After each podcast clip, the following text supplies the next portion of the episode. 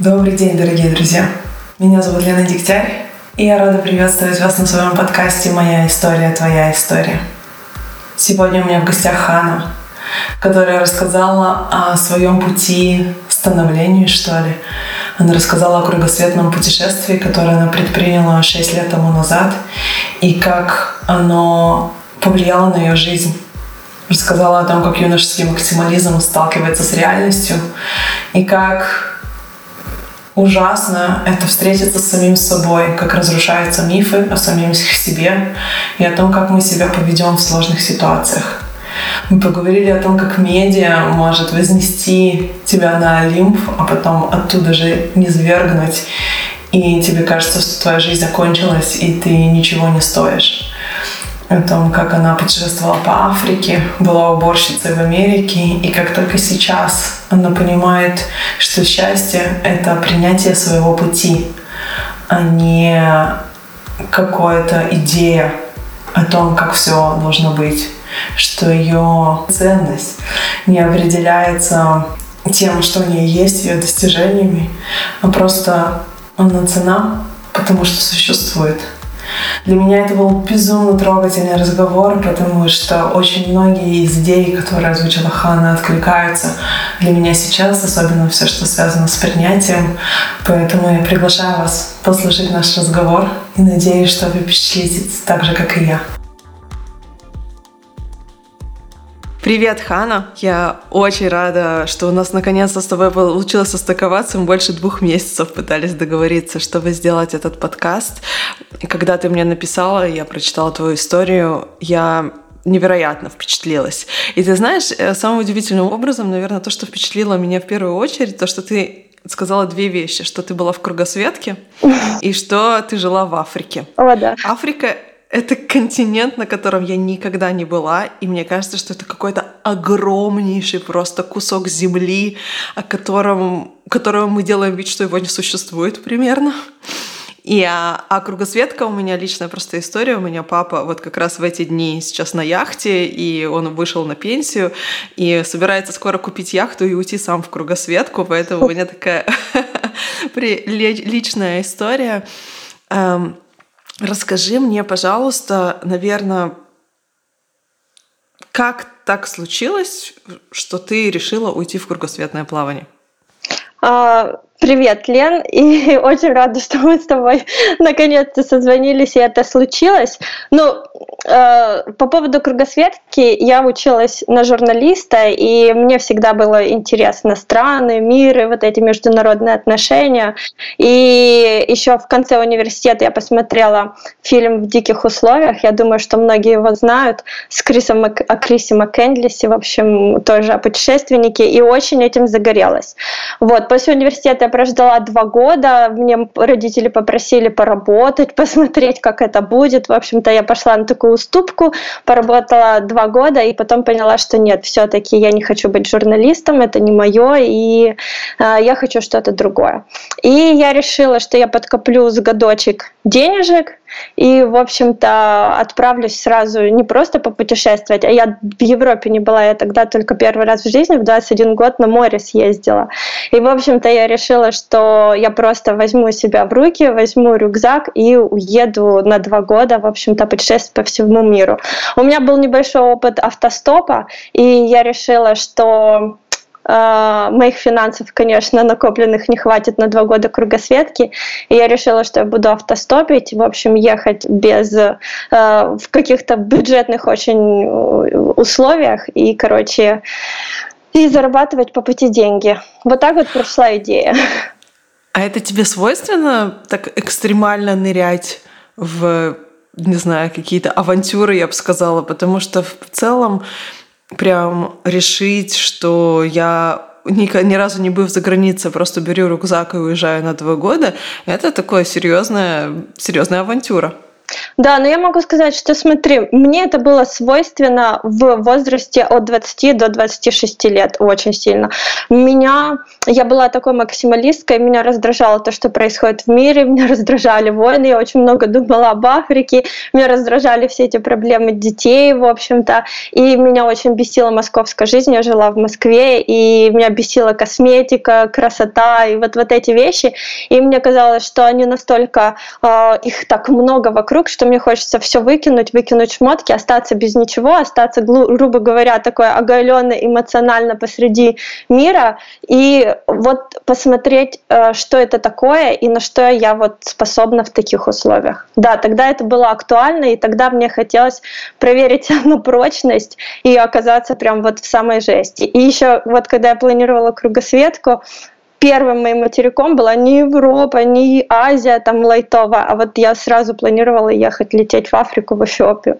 Так что, видимо, нужен был такой мощный какой-то заряд эмоций. И что ты о себе узнала? Ты говоришь, я хотела стоять оголенной, такая без ничего, и понять, на что я способна. Ты знаешь, у меня почему-то очень сильно откликнулось это с перформансом Марины Абрамович, которая, по сути, всегда это с собой делала, да, стояла оголенная, проверяла, на что способна человеческая психика и человеческое тело. Что ты узнала? Ну, я могу сказать, что это что-то похожее эмоционально, потому что э, то, что со мной сделала кругосветка, ну, наверное, я бы такого, ну, как мне кажется, в обычной жизни бы не испытала такого мощного заряда.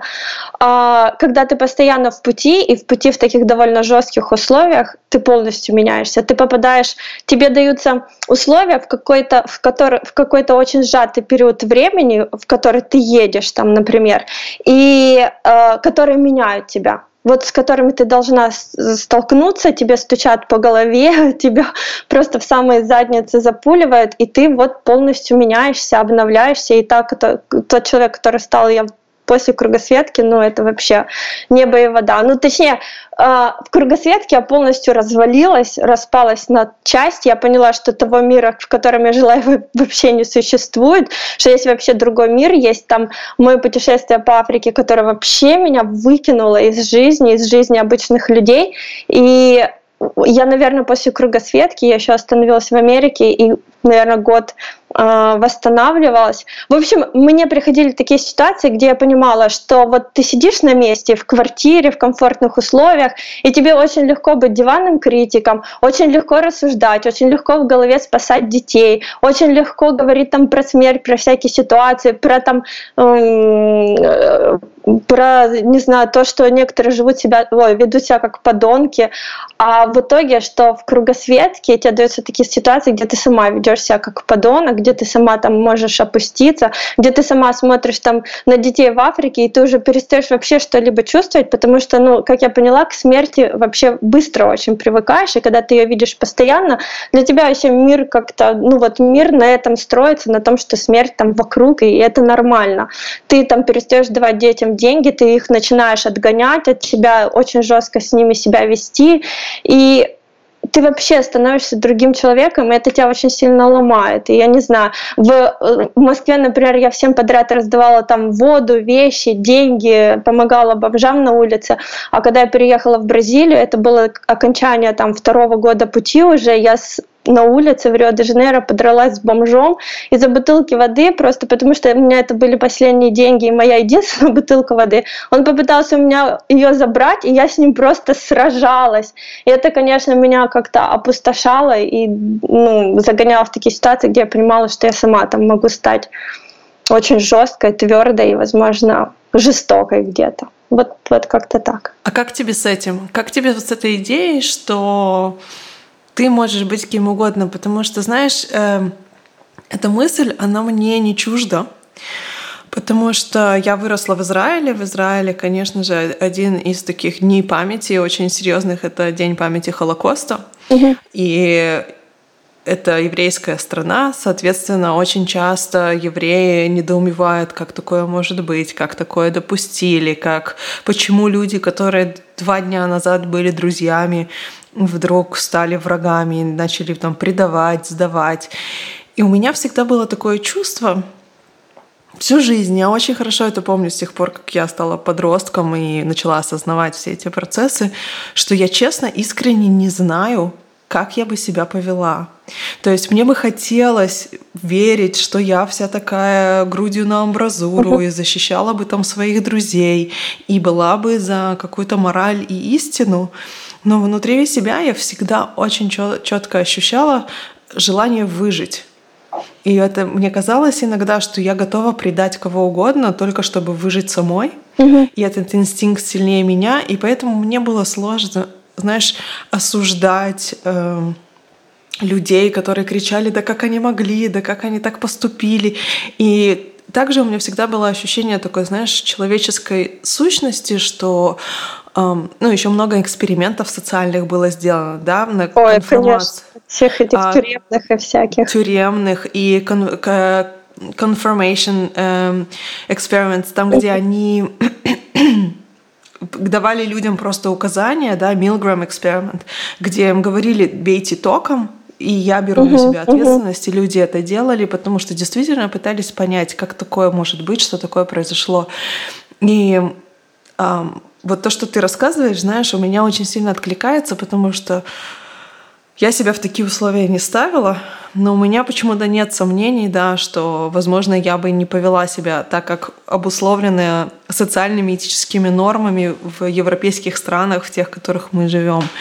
И вот мне интересно, я-то теоретизирую на эту тему, а ты, наоборот, э, прожила это. И вот как тебе было столкнуться с этими частями самой себя? Ну смотри, практически это очень сложно, потому что все-таки мы все, нам очень свойственно идеализировать разные моменты, представлять, вот мы такие герои, и мы бы совсем справились, и все было бы круто. Но на самом деле это не так, и в нас очень сильно э, вот это чувство самосохранения, чувство выжить. И когда ты попадаешь в сложные ситуации, где у тебя стоит выбор или даже не прям угроза жизни, но при этом какая-то твой комфорт и нормальность, я не знаю, то ты ты вообще ведешь зачастую себя совершенно по-другому. Психологически, честно, это тебя разваливает. Ну вот как-то так. Потому а что расскажи мне, вот что такое разваливает? Что у тебя в голове тебя? вот есть то представление, что э, при сложной ситуации ты бы поступил вот так, вот так, вот так вот, но это логично, это правильно, не предать друзей и, и, или там не обидеть другого человека. Но когда тебе э, самому не очень хорошо, когда на тебя постоянно оказывает в течение многих месяцев психологическое какое-то давление, например, когда в Африке, в Африке я прожила год, и в Африке, то есть я постоянно видела смерть, люди, бесконечности, гниющие, там, умирающие на улице старики, и это постоянно на тебя давит. И то есть в ситуации, когда к тебе подходят дети и постоянно просят вот это мани, мани, мани, мани, мани, ты там не белый человек, ты просто, ну, мешок с деньгами. Ты уже настолько опустошен, настолько ты уставший от этого всего, что ты можешь просто толкнуть ребенка, ты можешь просто послать его куда подальше, ты можешь не купить там младенцу молока на улице, если у тебя просят. Ну, очень странно это объяснять, потому что в ситуациях, когда ты просто приезжаешь из комфортной страны и тебе все хорошо, ты, конечно, можешь поступить по-другому. А когда ты в жестких ситуациях, условиях, когда ты много месяцев, например, без денег, а вокруг еще там и Африка, и там люди вокруг умирают, то ну, ты становишься таким же, в принципе, как и местные, как и африканцы. И ты, но с позиции белого человека и с позиции комфорта это как два противоречия, которые сталкиваются в тебе. И ты думала себе одно, что ты вот весь такой молодец, крутой, поможешь этому миру, а с другой стороны ты оказываешься таким же, как все, и в итоге и дети для тебя, эти бедная обыденность, короче, и их столько, и ты понимаешь, что ты никому не можешь помочь, потому что их там тысячи, десятки тысяч, и ты вот такой стоишь, ну, и не знаю, что вот с этим совсем делать. Ну и как-то это довольно-таки, короче, болезненный момент, который переживаешь так депрессивно как-то. Тебе не хотелось оттуда убежать? Ты говоришь, что ты вот в этом месте осталась целый год. С какой целью ты продолжала там находиться, несмотря на то, что ты чувствовала, что это тебя опустошает? Опустошает, да.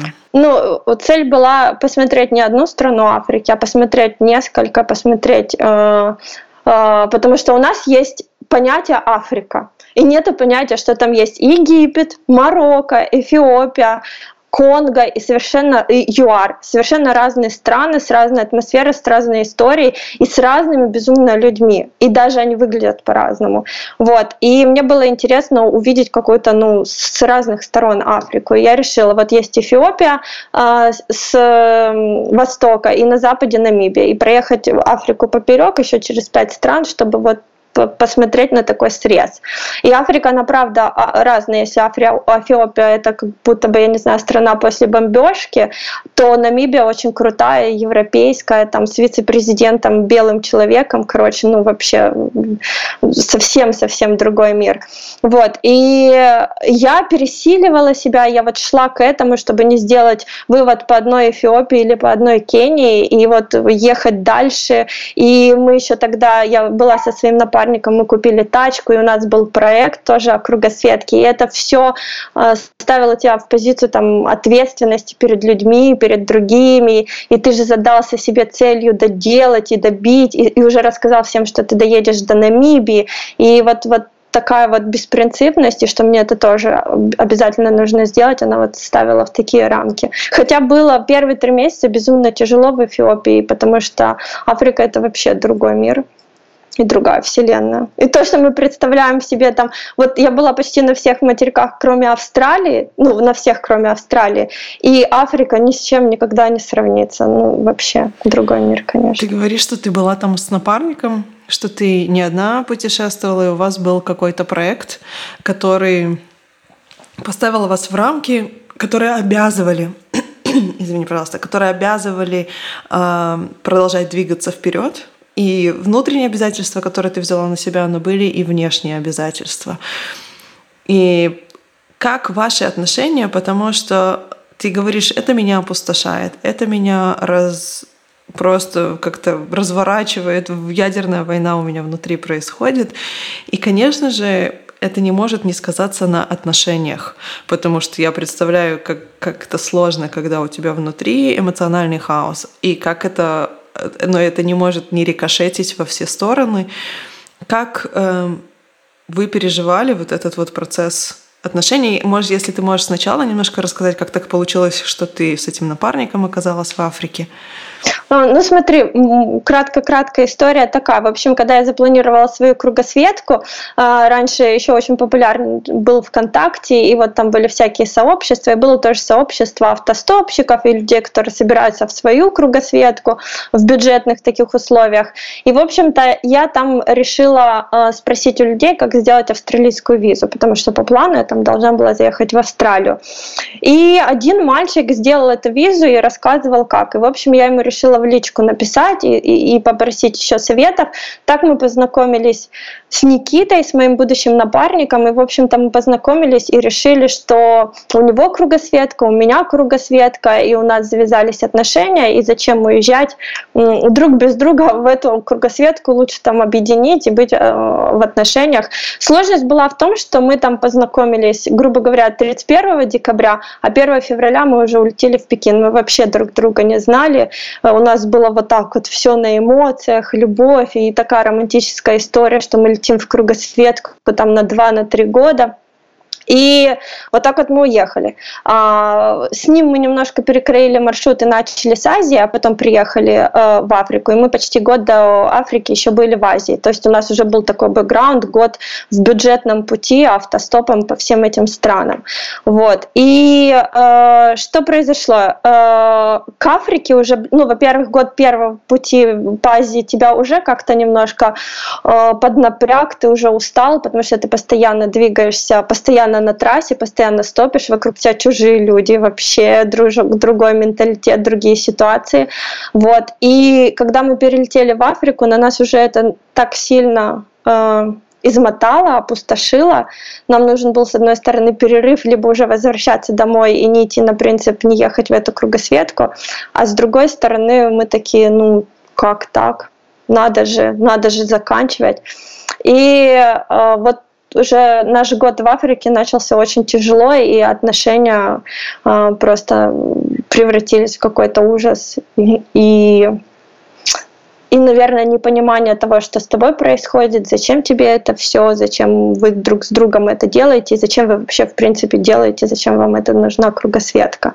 Вот как-то так. Параллельно еще Никита создал идею проекта о кругосветном путешествии. YouTube тогда еще не был так популярен, а, вот, не было всех этих блогеров, это только-только начало приходить в российскую там, действительность, реальность.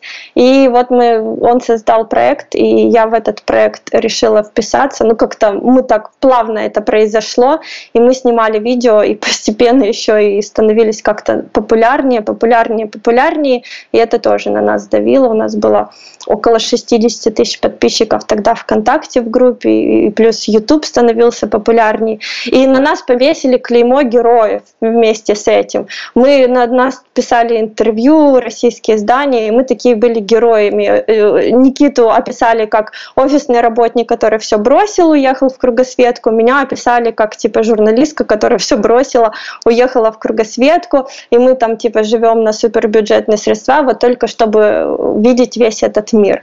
И в общем вот вот это все с нами случилось, произошло и вот почему мы, наверное, терпели, ехали, ехали, ехали и смотрели, продолжали все это переживать.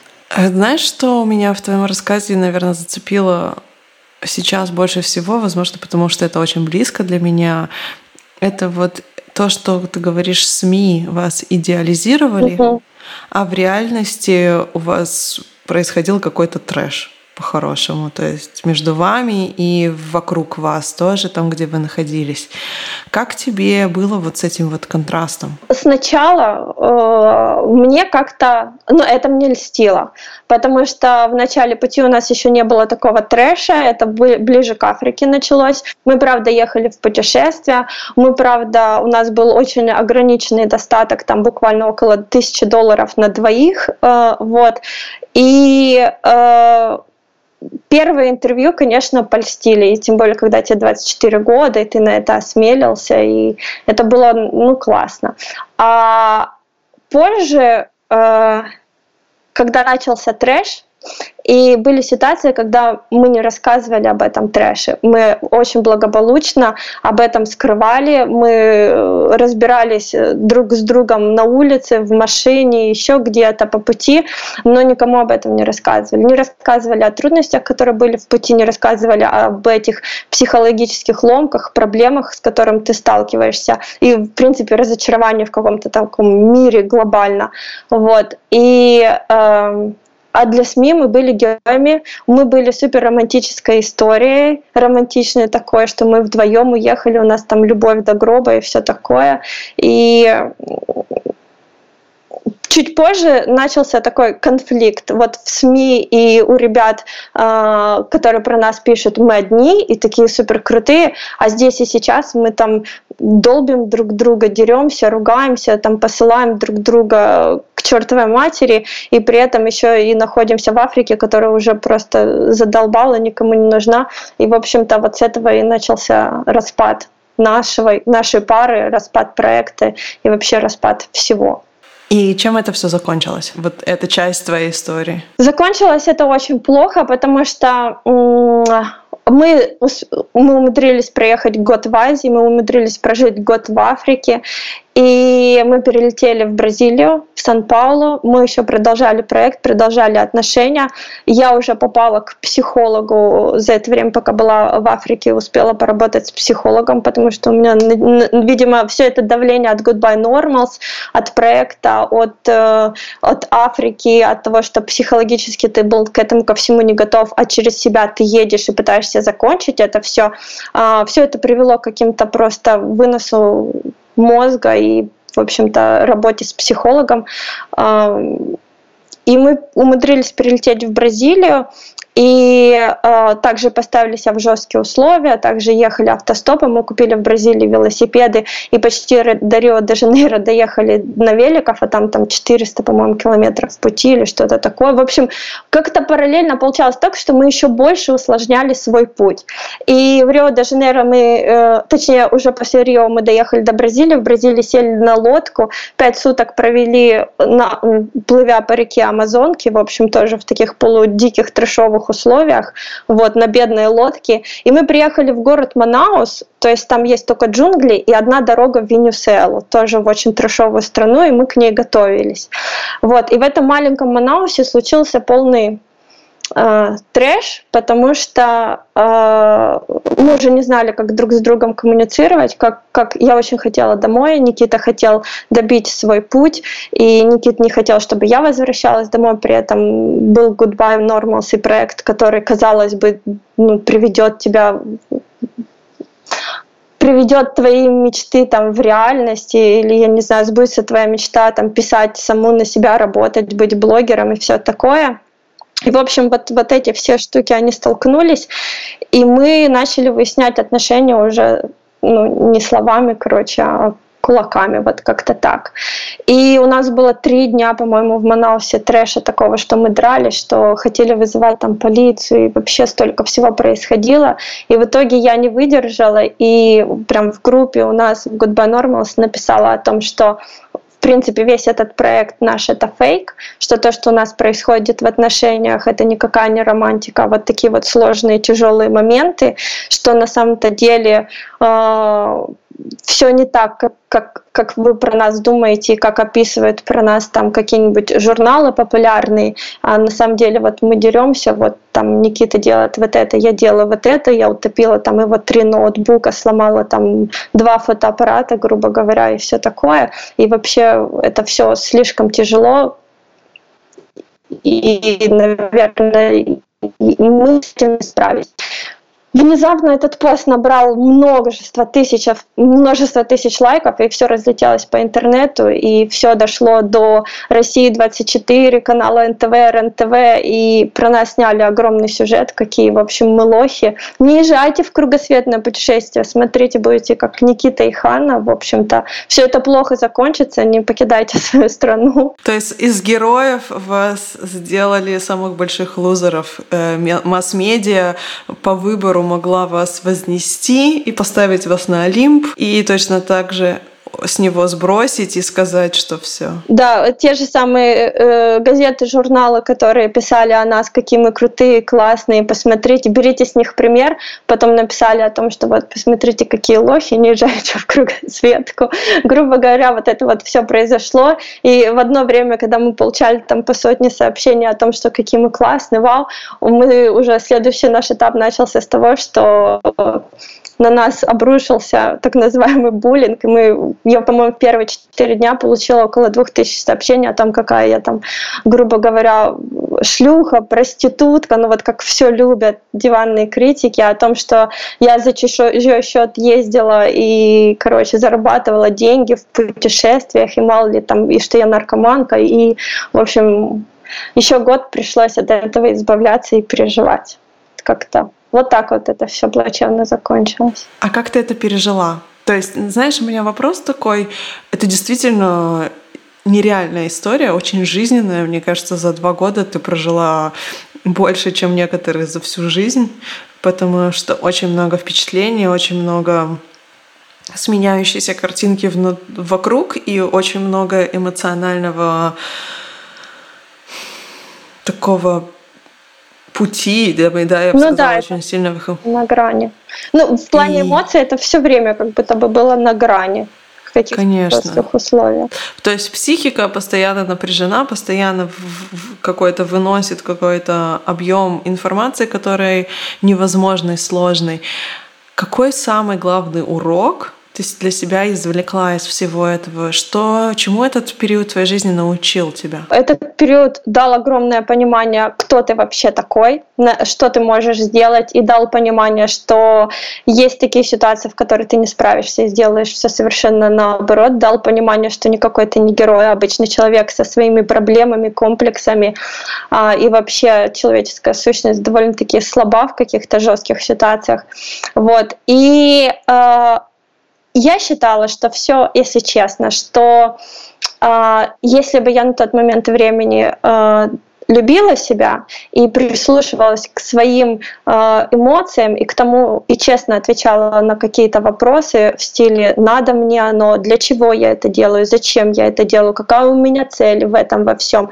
Э, и если бы я была искренне собой, то это все э, к этому бы не пришло, конечно. И именно благодаря кругосветке наверное, начала менять свои мысли, свое поведение. Я не знаю, я бросила пить, я бросила курить после кругосветки, удивительно.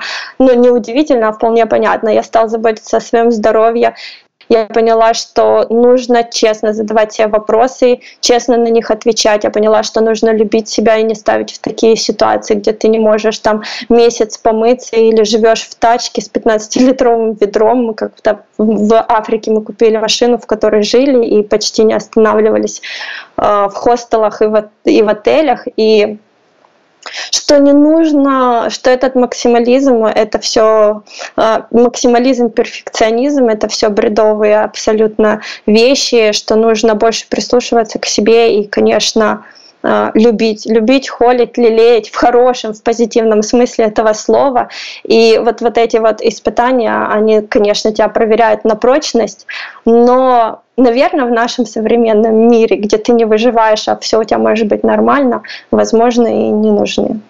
Вот как-то так. После, после, после Африки, после кругосветки, после этих всех штук, а, после того, как я пришла в норму, после того, как проект там разрушился и завершился, я поняла, что нужно избавляться от комплексов, идти к психологу, разговаривать с собой, не знаю, и учиться, учиться жить в мире с самим собой, и никакие принципы, и вот, вот эти сопротивления через, я не знаю, или вопреки всему, они, конечно, не нужны, очень мешают тебе жить делают твою жизнь невыносимой просто. Да.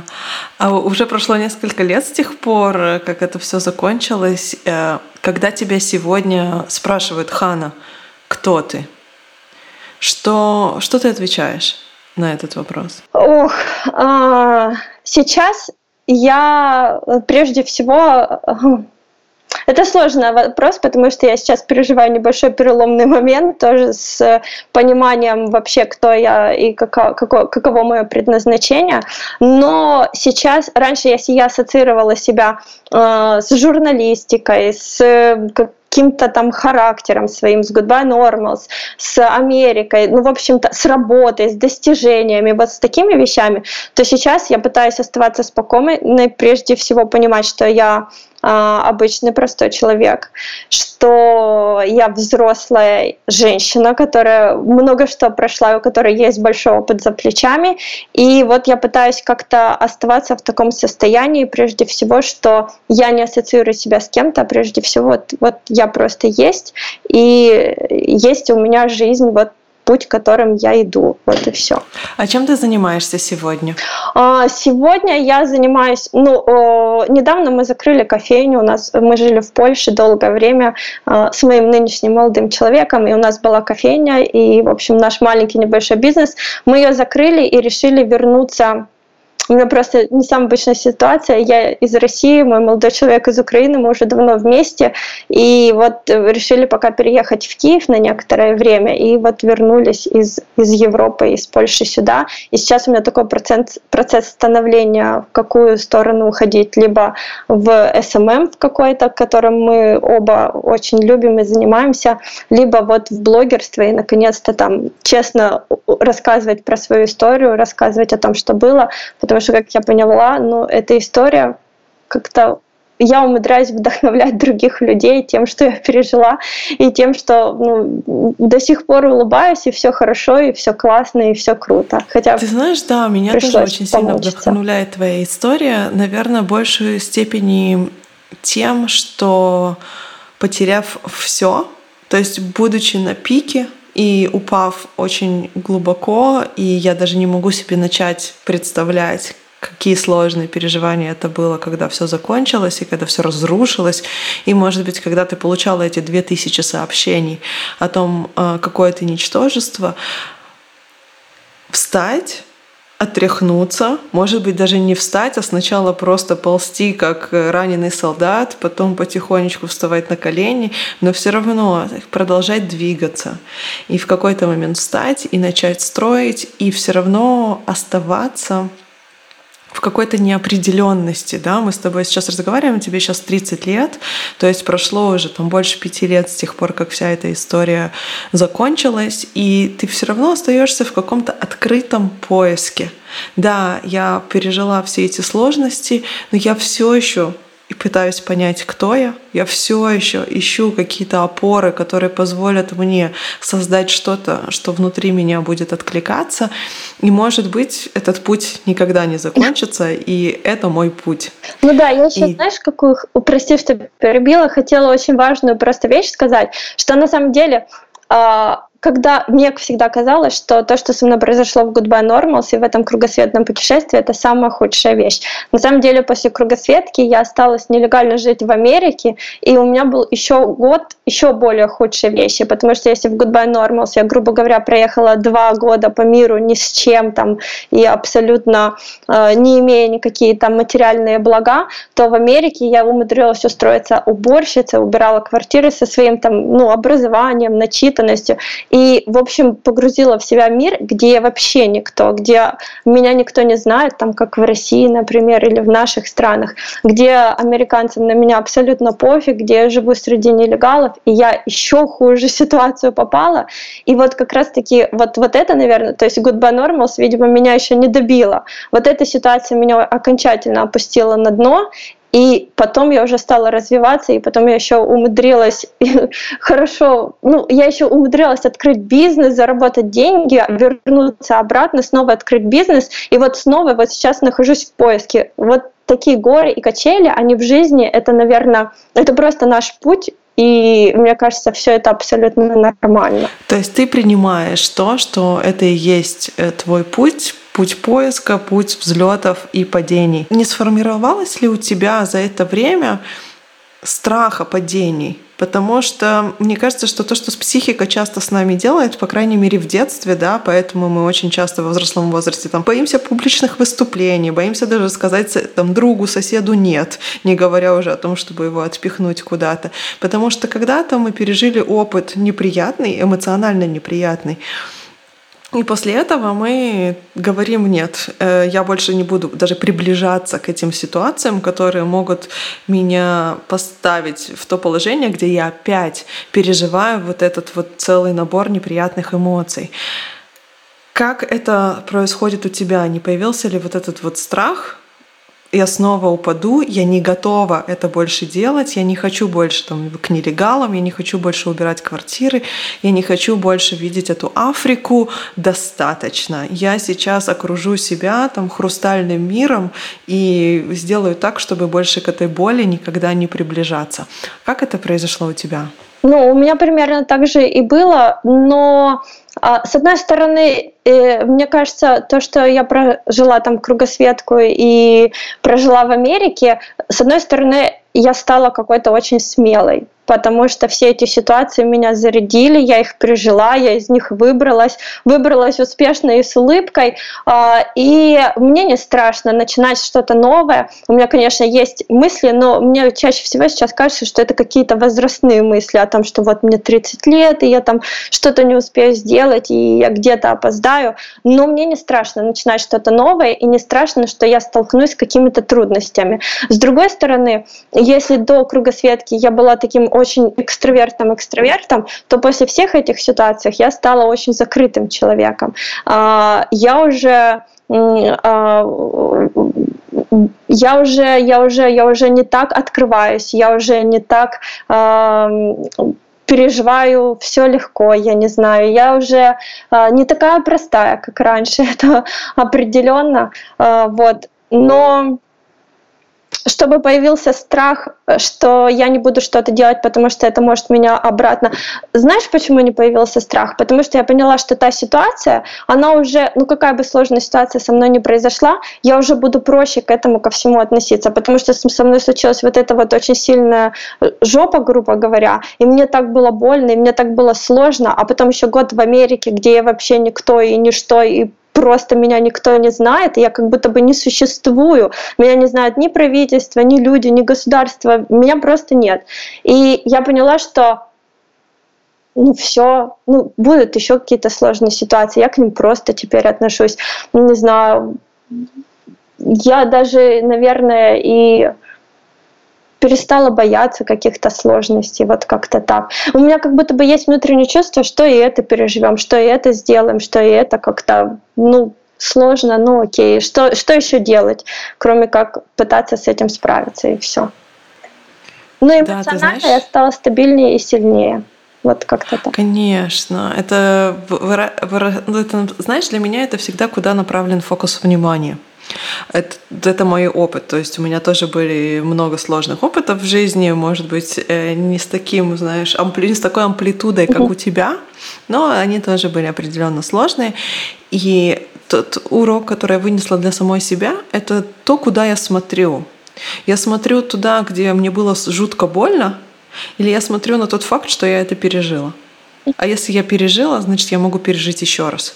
И могу пережить еще раз и еще раз. И поэтому и это то, что делает меня более эмоционально стабильной и уверенной, потому что, да, сложные, знаешь, как говорит Мураками про бег, боль неизбежна, страдания опциональны. То есть так или иначе мы в жизни с чем-то столкнемся, и, да, и ходим мы туда или не ходим, выбираем, и она иногда просто при, при, прилетает нам.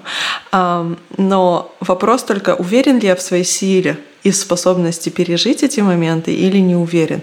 И вот я из твоих слов слышу, что у тебя вот эта вот уверенность и способность пережить, справиться, э, пойти дальше, эм, она есть.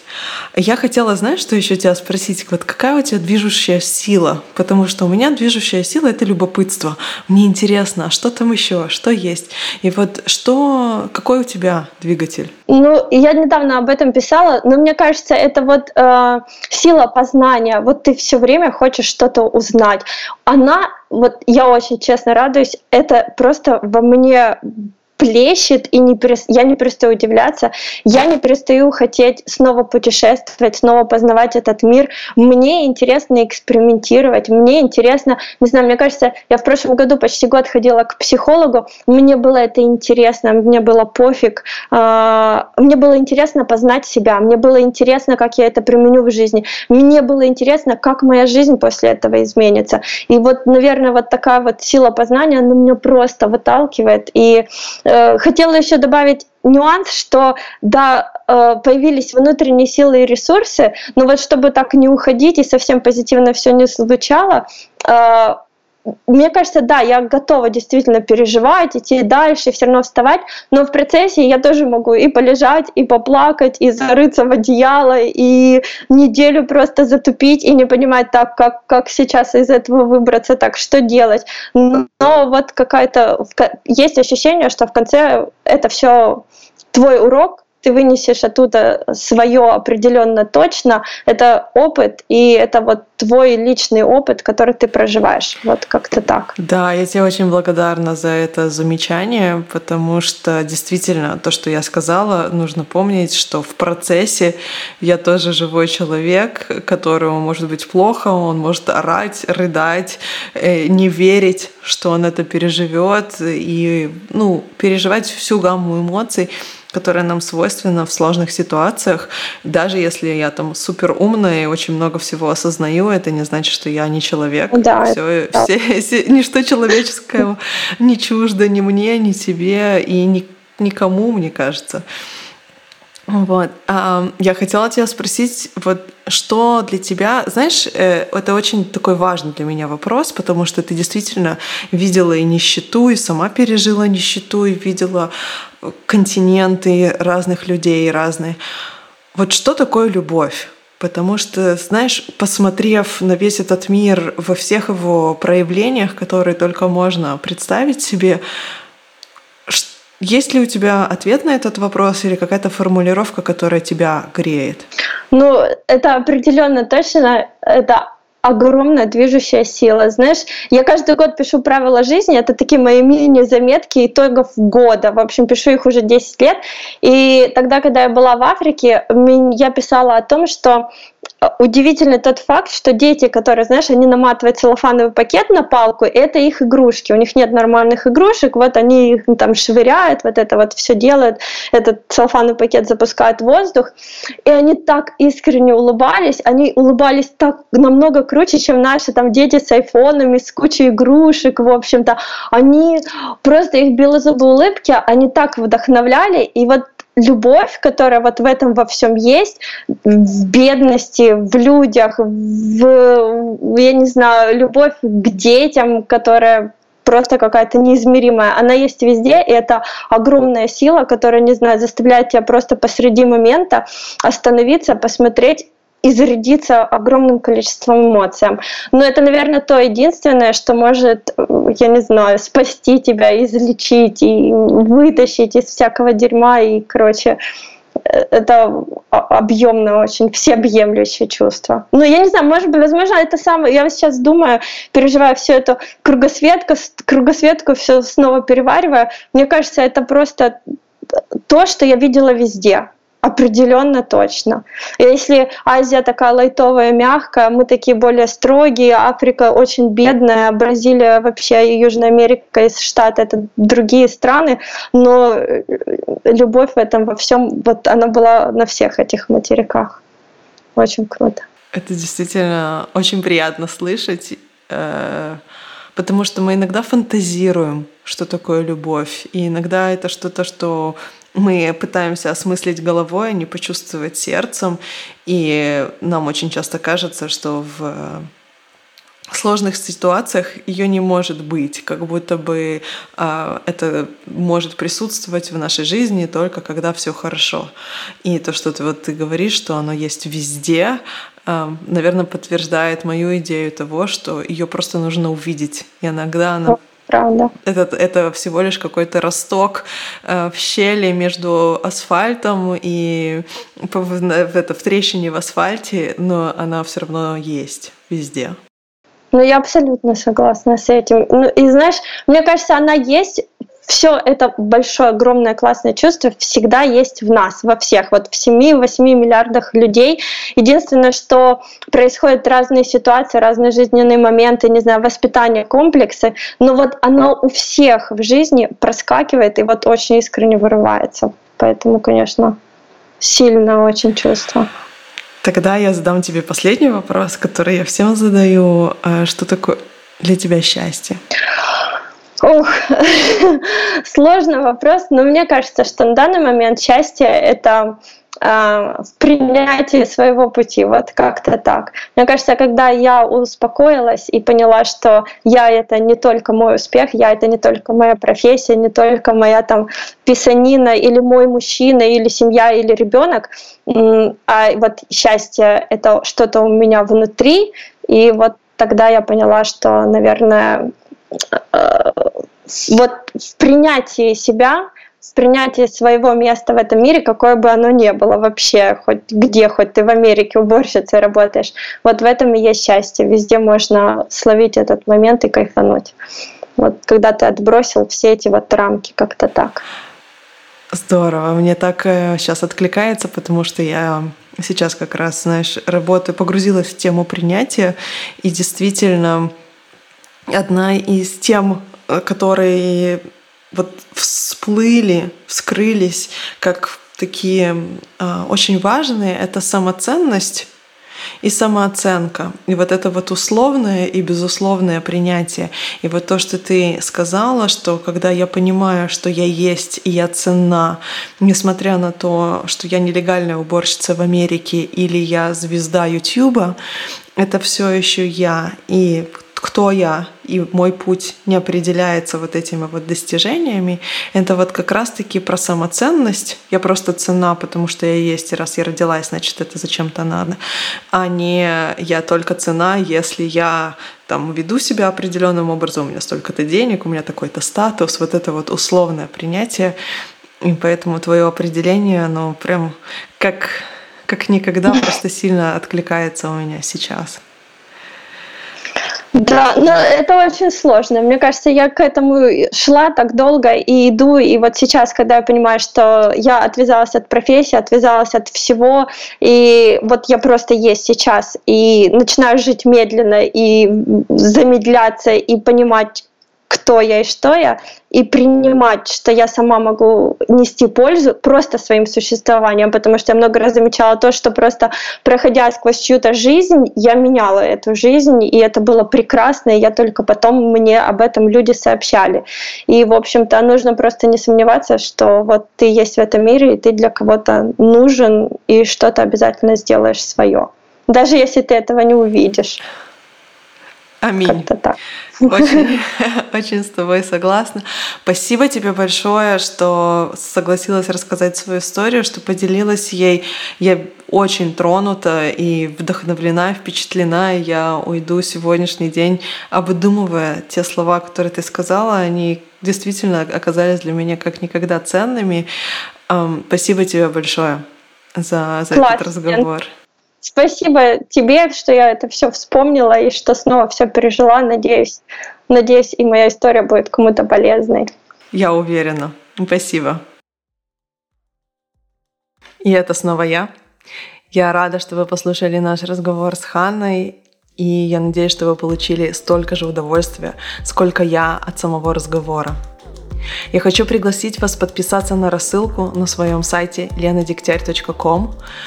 Эту рассылку я делаю раз в две недели по пятницам, выбирая одно слово, которое для меня ценно сейчас, и подбирая статьи, посты в Инстаграме, цитаты, YouTube, книги, которые могут а, раскрыть эту тему для вас. Рассылка достаточно короткая и лаконичная, и если вам интересно раскрывать тему ценностей и важных идей в жизни, то welcome. И второе, я хочу попросить вас оставить рейтинг этому подкасту, если вы получаете удовольствие. Отметьте его на Apple Podcast или в любом другом приложении, в котором вы слушаете. Это поможет многим людям найти этот подкаст. Спасибо вам большое, что слушаете, что пишите отклики, что вдохновляетесь. Я делаю это для вас. И до скорых встреч, Лена.